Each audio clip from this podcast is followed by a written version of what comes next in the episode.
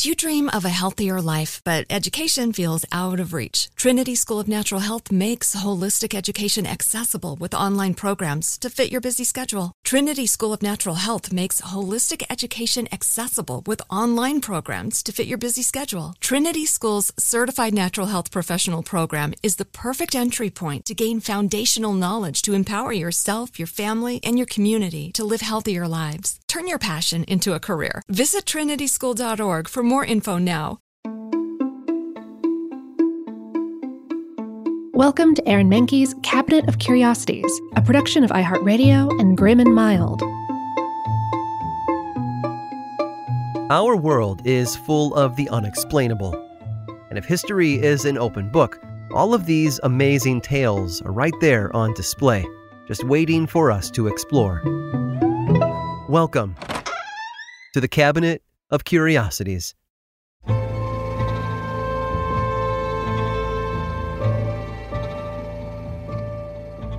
Few of us perform the same jobs for our entire lives. Some may go from stocking shelves as teens to selling stocks when we're older. We may even change careers entirely later in life. No one is defined by what they do for a living. It's just a piece of who we are, along with our families, our friends, and the hobbies we enjoy in our free time. But for one woman, her job didn't just come to define her, it changed the way that we see the entire universe. Born in Dundee, Scotland in 1857, Wilhelmina eventually became a teacher and was married at 20 to an accountant named James Orr Fleming. In 1878, Mr. and Mrs. Fleming emigrated to the United States, settling in Boston, where they had a son, Edward. Sadly, Wilhelmina's life took a dark turn sometime later when her husband up and left the family. Forced to find work outside of the house, she took a job as a maid for a man named Edward Charles Pickering.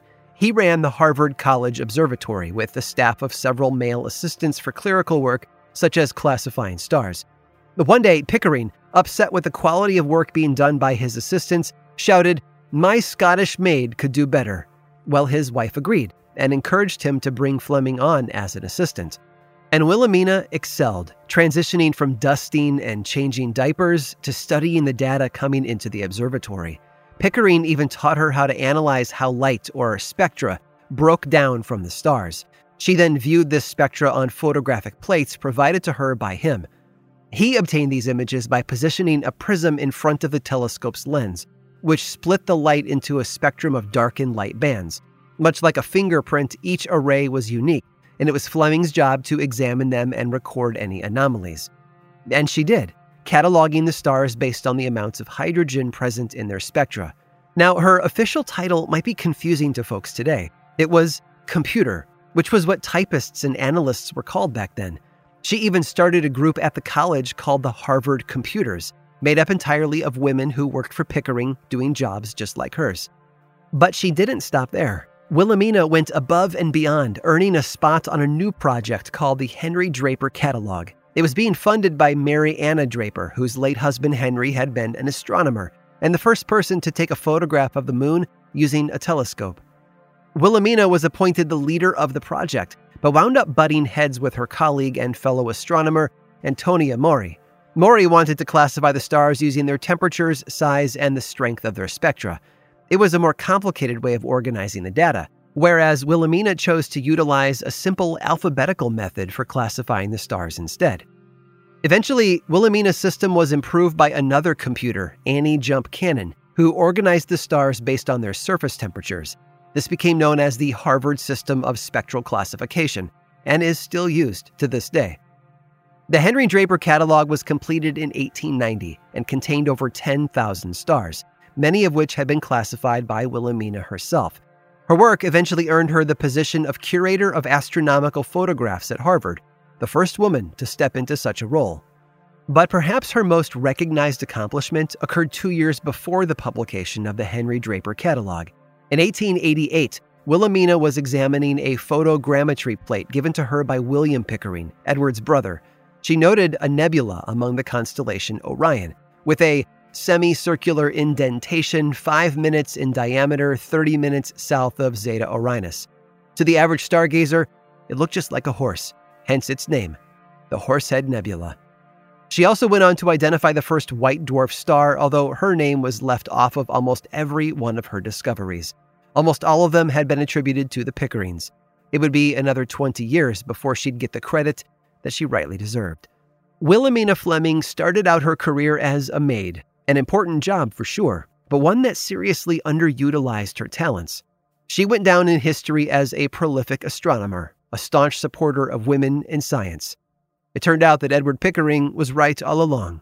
His Scottish maid could do better.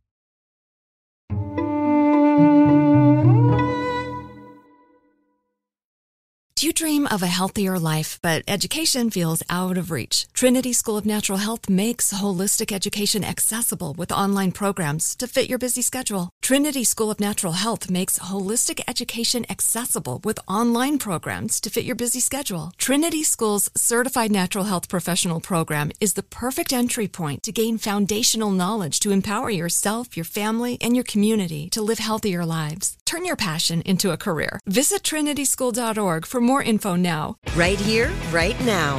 Find your beautiful new floor at Right Rug Flooring. Choose from thousands of in stock styles, ready for next day installation, and all backed by the right price guarantee. Visit rightrug.com. That's R I T E R U G.com today to schedule a free in home estimate or to find a location near you.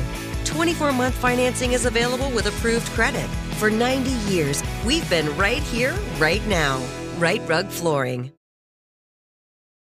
This episode is sponsored by Intuit. Here's a story for you. Once upon a time, a young woman was haunted by the ghosts of bad financial decisions, with credit card debt and an empty savings account looming over her every day. When she tried to ignore these ghosts, they only grew bigger and scarier, and these ghosts of her bad financial decisions were stopping her from living her best life. So she decided to face them head on and take control of her finances with help from Intuit.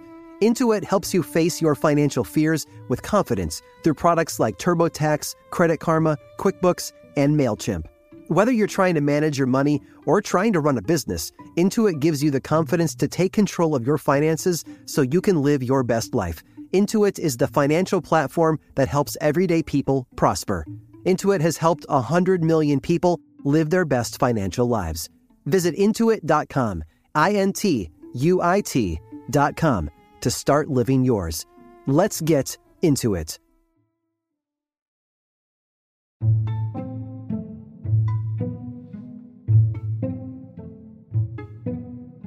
Humankind is no stranger to atrocity. Look throughout history, and it's clear that there isn't much humanity to be found within humanity.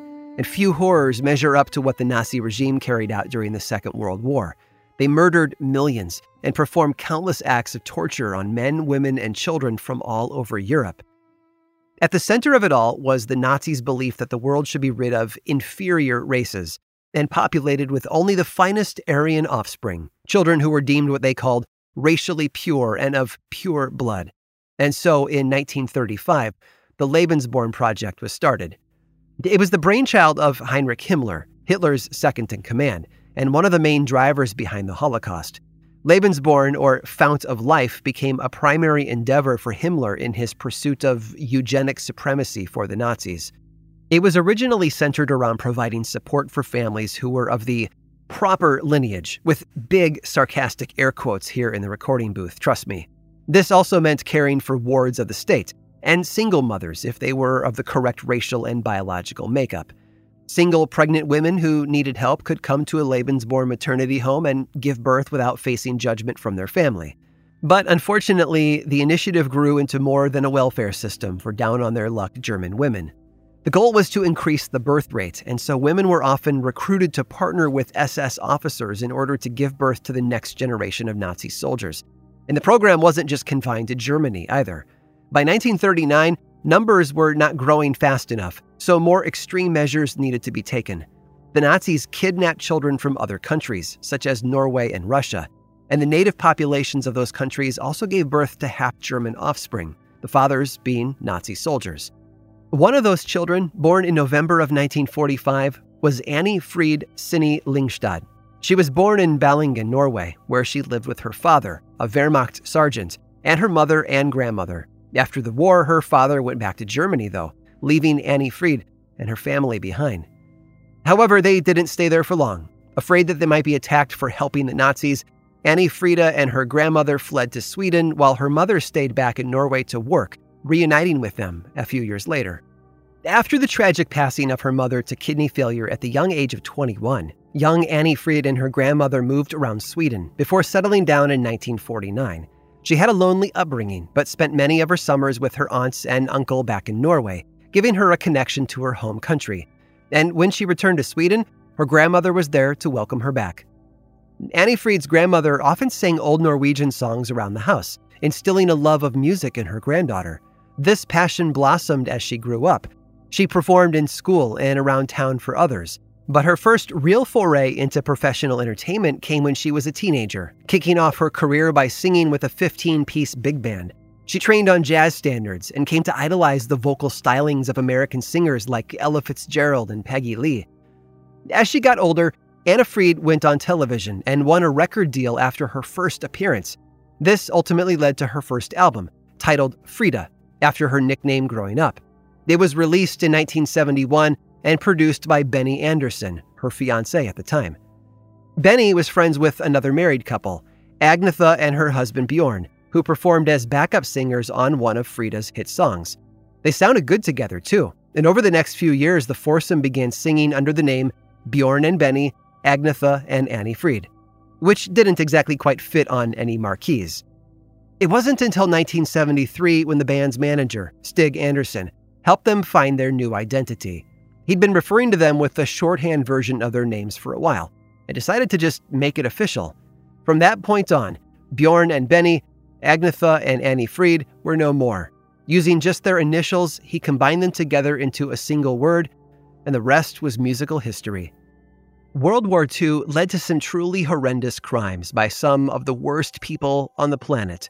But out of that horror came a voice, one that went on to define a generation the voice of ABBA.